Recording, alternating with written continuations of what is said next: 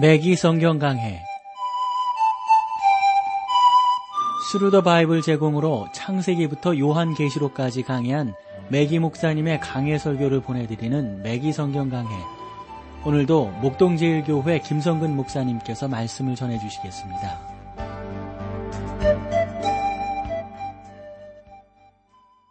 애청자 여러분 안녕하셨습니까? 맥기 성경 강해 자 오늘도 여러분들을 야고보서로 모시겠습니다. 오늘 2장 6절 말씀부터 시작을 하겠습니다. 너희는 도리어 가난한 자를 괄시하였도다. 부자는 너희를 압제하며 법정으로 끌고 가지 아니하느냐? 이런 거예요. 이 부자들이 가난한 사람들을 압제하고 더러는 뭐 소송하고 막 이래가지고 힘들게 한다 이런 부분들 아니겠어요? 뭐 우리나라의 예전에 그 어떤 노동운동들 이런 부분들을 보면 이러한 것에 대한 한거라고 우리가 쉽게 볼 수가 있겠죠. 아마 이러한 내용들은 뭐 유럽이나 미국 쪽이나 아시아권이나 어디에서나 있었던 내용이 아닐까 싶어요. 그러나 또 한편 노동자의 권위가 신장되다 보니 사업하는 분들이 위축받는 것 이것도 우리 사회에 있어서 한 번 더 짚어보아야 될 또 문제가 아닐까 하는 그런 생각도 해보네요. 2장 7절 말씀으로 가보겠습니다. 저희는 너희에게 대하여 일컫는 바 그 아름다운 이름을 회방하지 아니하느냐? 여러분 여기서 아름다운 이름, 이 영광스러운 이름이라는 뜻인데요. 여러분, 여러분이 가난한 자를 학대한다면 그것은 그리스도의 이름을 회방하는 것이 된다 하는 거죠. 8절을 보실까요? 너희가 만일 경에 기록한 대로 내 이웃 사랑하기를 내 몸과 같이 하라 하신 최고한 법을 지키면 잘 하는 것이거니와 여러분이 하나님을 기쁘시게 하고 순종하면 책임을 다하기 원한다면 여러분이 어떻게 해야 하는지에 대해서 야고보 사도가 분명하게 밝혀주고 있습니다. 내 이웃을 내 몸과 같이 사랑하라. 이것은 모세 율법 가운데 인간에 대한 전체적인 계명을 요약한 거라고 볼 수가 있는 거죠. 구절을 볼까요? 만일 너희가 외모로 사람을 취하며 죄를 짓는 것이니 율법이 너희를 범죄자로 정하리라. 율법은 부자와 가난한 자를 차별하는 것을 정죄합니다. 어떤 사람은 나는 살인도 범하지 않았으며 간음도 범하지 않았다라고 말을 하는데요. 여러분도 분명히 이러한 죄는 범하지 않았을 거라고 생각합니다. 하지만 야고보가 뭐라고 말하는가 보세요. 10절로 가보세요. 누구든지 온 율법을 지켰다가 그 하나에 거치면 모두 범한 자가 되나니 야고보는 여러분이 한 계명을 어기면 계명을 다 어긴 것이 되는 것이다. 그런 말은 아닙니다. 단지 여러분이 어떠한 계명을 범하든지 간에 계명을 범한 죄가 있다는 사실을 지금 말하고 있는 것이죠. 살인죄로 갇힌 사람이 다른 사람을 보고 나는 강간범은 아니야. 나는 그 법은 어긴 적이 없어. 라고 소리를 지를지는 모릅니다. 그러나 그 살인범으로서 철장 속에 갇혀 있는 그러한 한 죄인, 그 죄인은 죄인인 것은 아니겠습니까? 그러니까 한 죄수가 다른 죄수가 저지른 끔찍한 죄 때문에 그를 살해했다는 것은 뭐, 할까요? 아이러니한 그러한 일이지 않습니까? 그러나 성도 여러분, 이러한 자세를 찾아보기 위해서 굳이 뭐, 뭐, 뭐, 뭐 예를 들어서 무슨, 뭐, 어느 종교 같은 경우는 고해소가 있잖아요. 그런 데까지 찾아갈 필요가 없단 말이죠. 감옥 밖에 있는 사람들도 얼마든지 이와 같은 자세로 다른 사람들을 멸시하는 경우가 많은 겁니다. 우리는 모두 하나님 앞에서 율법을 보험한 자들로 서게 되어져 있습니다. 2장 11절을 볼까요? 가늠하지 말라 하시니라. 또한 살인하지 말라 하셨은즉 내가 비록 가늠하지 아니하여도 살인하면 율법을 범한 자가 되느니라. 한 가지 율법을 어겨도 범죄한 자가 되는 거거든요. 지금 설명은 계속 그런 내용들을 하고 계신 거예요. 12절 너희는 자유의 율법대로 심판받을 자처럼 말도 하고 행함도 하라. 자유의 율법이란 그리스도의 율법을 말합니다. 예수님께서는 너희가 나를 사랑하면 나의 계명을 지키라고 요한복음 14장 25절에서 말씀하셨습니다. 주님의 계명이 무엇입니까? 요한복음 15장 12절에서 내 계명은 곧 내가 너희를 사랑한 것 같이 너희도 서로 사랑하라 하는 이것이니라 하는 말씀을 우리가 잘 알지 않나요? 13절로 가보실까요? 극률을 행하지 아니하는 자에게는 극률 없는 심판이 있으리라. 극률은 심판을 이기고 자랑하느니라. 어, 아주 오래전에 뉴욕 휘트모어란 아주 부유한 부부가 살고 있었다고 합니다. 뉴욕에요. 그들은 어느 날 밤 손님을 대접하다가 좀 더 색다른 것을 보여드리기 위해서 제리 맥콜리 선교회가 있는 어, 보우웨리 거리로 내려갔다고 그러죠. 어, 이 사람들은 그날 밤 예배를 드리기 위해서 어, 그리로 들어가서 뒷자리에 앉았습니다. 이 부유한 부부는 아주 멋진 교회를 원했으나 어두운 이방 세계를 살고 있는 사람들보다도 복음에 대해서 들어본 바가 적었습니다. 그들은 제리 맥콜리의 설교를 듣는 동안 마음이 감동되어서 자신들이 죄인임을 깨달았습니다. 그들은 앞으로 나아가서 입고 있는 밍크코트를 무릎에 깔고 엎드린 채 그리스도를 영접했습니다. 이렇게 이 휘트모 부부는 그 지역의 사역자가 되었고 방탕한 소년들을 위한 집을 세웠습니다.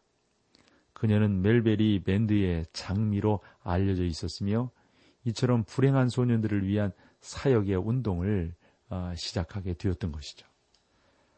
오늘날 우리가 다른 사람들을 나보다 못하게 여기는 것이 얼마나 큰 죄악인지 깨달아야 할 필요가 있습니다. 어떤 사람이든지 간에 하나님 앞에서는 우리들과 똑같은 겁니다. 우리도 죄인이며 그 부유한 부부처럼 그리스도 앞에 나와야 할 필요가 있는 것입니다. 우리는 십자가 앞으로 나와서 그리스도를 구주로 영접해야 합니다. 또 하나 아주 그 의미 있는 이야기가 하나 있는데 런던에 시저 밀란이라고 하는 아주 젊고 유명한 설교자가 아주 훌륭한 음악이 흐르는 아주 크고 부유한 저택으로 어느 날 밤 초대를 받았다고 그래요. 그 순수에서 그날 밤 노래와 연주로 청중들을 흥분시켰던 젊은 부인이 참석을 했습니다. 그녀가 노래를 마치자 이 젊은 설교자는 그녀를 둘러싸고 있던 청중들 사이로 어, 비집고 가서 그녀에게 다가갔어요. 그리고 그녀를 바라보면서 이렇게 말을 했죠. 부인, 당신이 노래하고 있는 동안 나는 저기에 앉아서 당신이 당신의 재능과 당신을 어, 그리스도를 위하여 바친다면 얼마나 큰 유익이 될까 하고 생각을 했어. 그냥 느닷없이 이렇게 말을 하면서 덧붙인 말이 그러나 당신은 이 거리에서 가장 형편없는 술주정뱅이나 창녀와 다름없는 큰 죄인이요. 그러나 만일 당신이 그리스도 앞에 나온다면 하나님의 아들 예수 그리스도의 피가 당신의 모든 죄에서 깨끗하게 해주실 것이라는 사실을 기쁘게 나는 말씀드릴 수 있어. 참 용기 백배한 목사님이시네요. 이렇게 말을 목사님이 그녀에게 하니까 그녀가 아주 교만한 자세로 고개를 돌리더니 아주 모욕을 주시는군요. 라고 말을 했다는 거예요. 그러면서 저쪽으로 가버렸어요. 그 설교자는 그러면서 이렇게 말을 했습니다. 부인, 기분을 상하게 했던 것은 아니요. 단지 성령님께서 당신의 죄를 깨닫게 해주시기를 원하였을 뿐이요. 이런 식으로 해서 모두들 이제 파티가 끝나고 집으로 돌아가고 그날 밤 그 젊은 부인은 집에 돌아가서도 잠을 이룰 수 없었다는 거예요. 그날 밤 2시경 그녀는 침대 곁에서 무릎을 꿇고 그리스도를 구주로 영접을 했다는 겁니다. 누군지 아세요? 그녀가?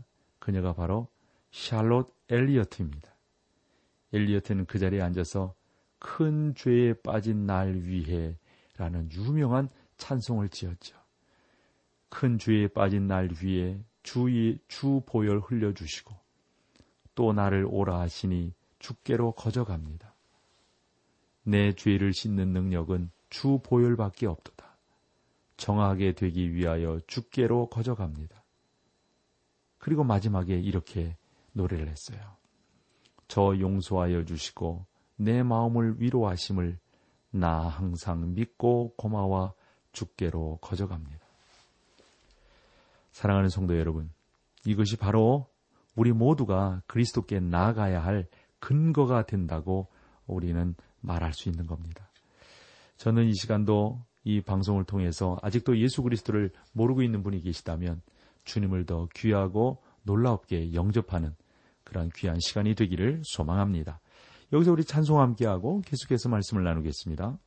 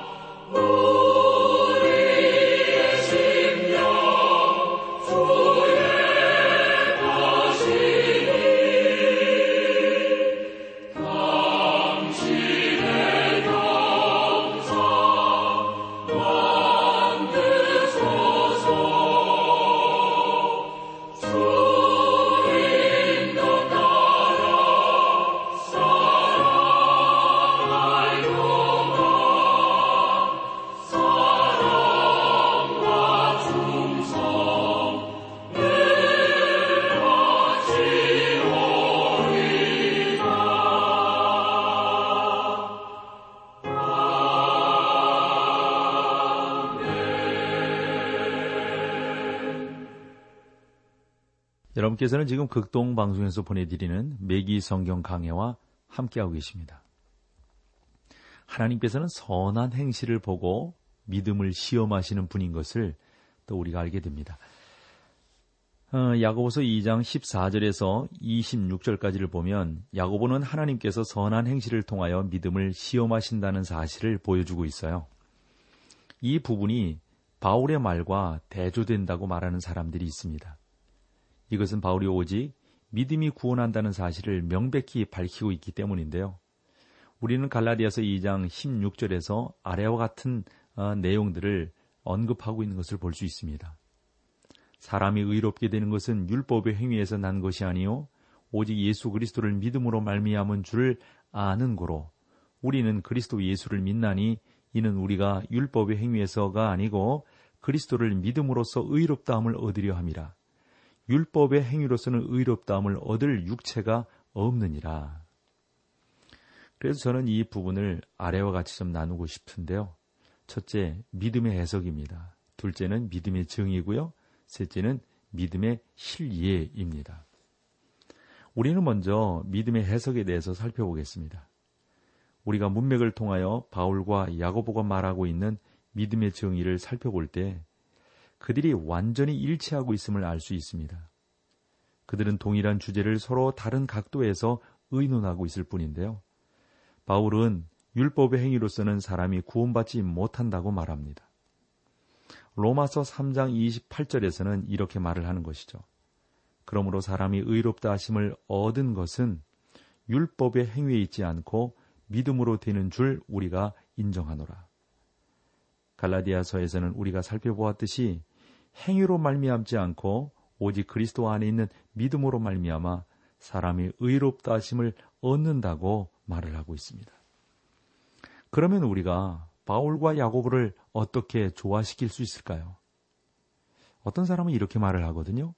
바울과 야고보는 서로 마주보고 서서 대적하는 것이 아니라 서로 등을 지고 서서 각각 자기의 원수들을 대적하고 있다.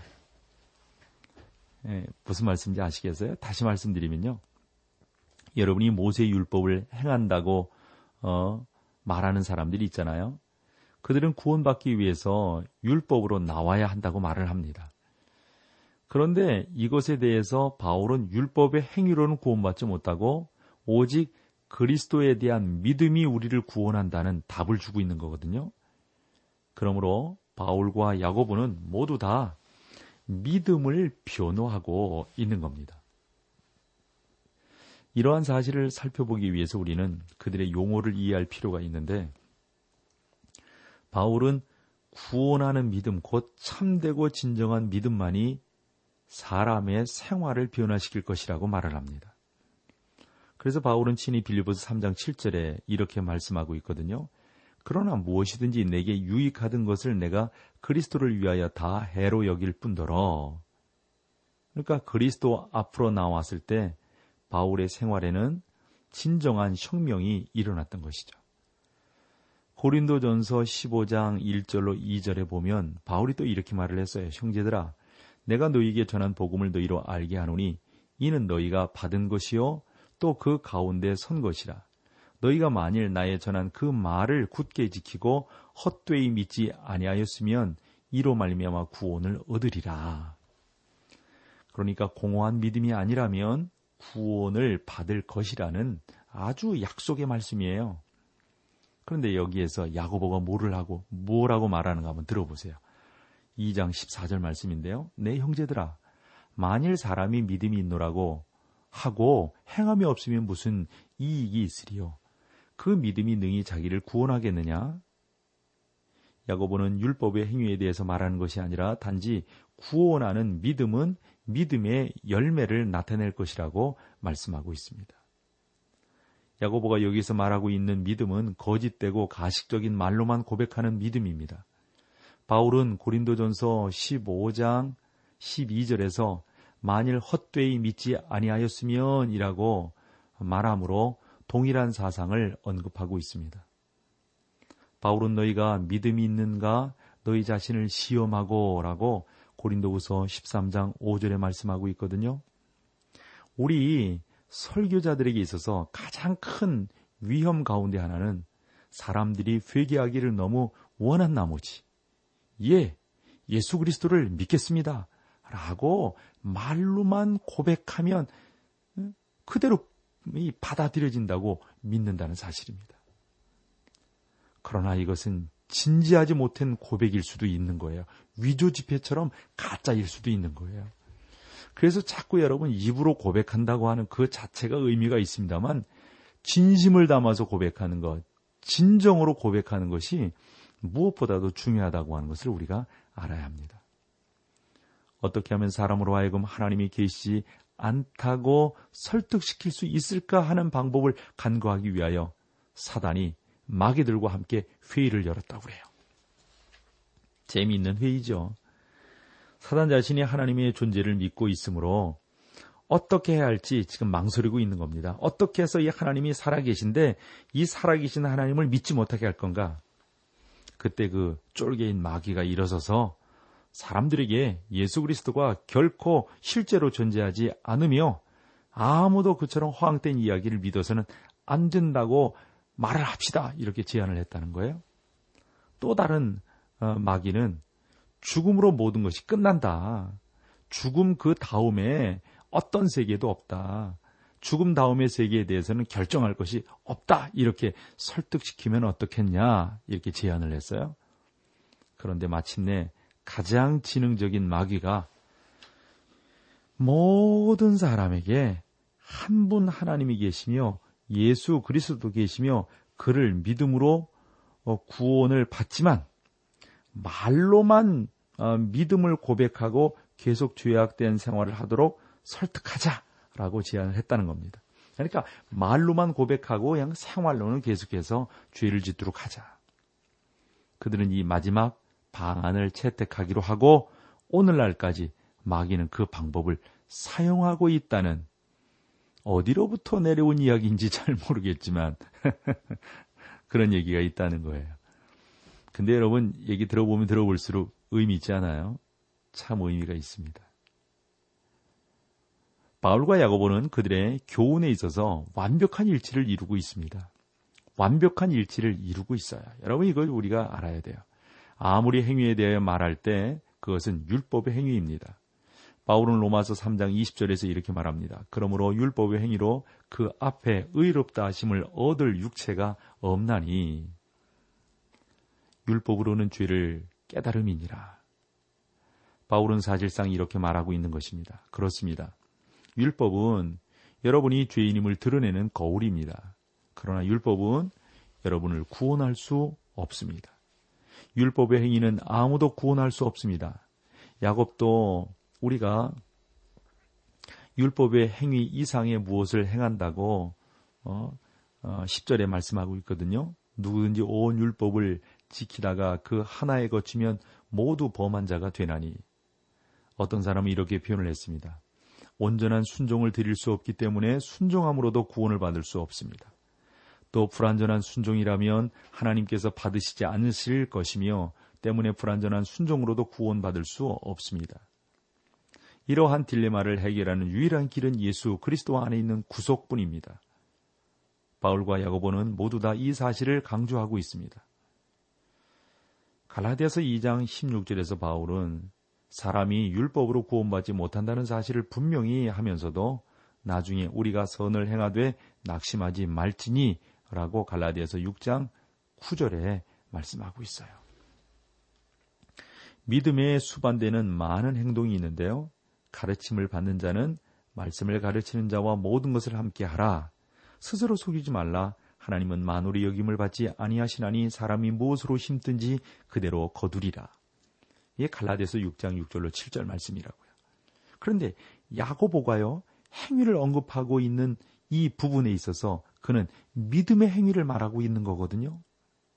바울은 또한 믿음의 행위에 대해서 갈라디아서 5장 6절에도 말을 했어요. 그리스도 안에서 할래나 무할래나 효력이 없되 사랑으로서 역사하는 믿음뿐이니라. 바울과 야고보는 모두 다 믿음이란 행위하는 믿음이어야 한다고 강조하고 있습니다. 존 칼빈의 말대로 오직 믿음은 구원하지만 구원하는 것은 믿음뿐이 아니다라는 진리를 기억해야 합니다. 그러니까 오직 믿음은 구원합니다. 그러나 구원하는 것은 믿음뿐이 아니다. 이게 의미 있는 말이에요. 그러므로 구원하는 믿음은 산 것이고 말로만 고백하는 믿음은 죽은 것입니다. 우리는 오늘날 교회의 회원 가운데 말로만 신앙 고백을 하는 많은 사람들을 보고 있지 않습니까? 그들은 이 세상에서 아무것도 아니요 걸어 다니는 어? 뭐 뭐랄까요? 뭐 뭐, 뭐 어떤 뭐 광고판이나 뭐 다름이 없는 거죠. 그들은 마치 살아있는 것처럼 돌아다니지만 사실은 죽은 거란 말이죠. 어떤 소녀가 주일학교 선생님에게 이렇게 물었어요. 내 고집대로 하면 어떻게 그리스도인이 될 수 있을까요? 그 선생님이 로마서 8장 5절 말씀을 주셨어요. 육신을 쫓는 자는 육신의 일을, 영을 쫓는 자는 영의 일을 생각하나니. 여러분이 하나님의 자녀라면 제 멋대로 행동할 수 없습니다. 하나님의 길을 따라 행해야 합니다.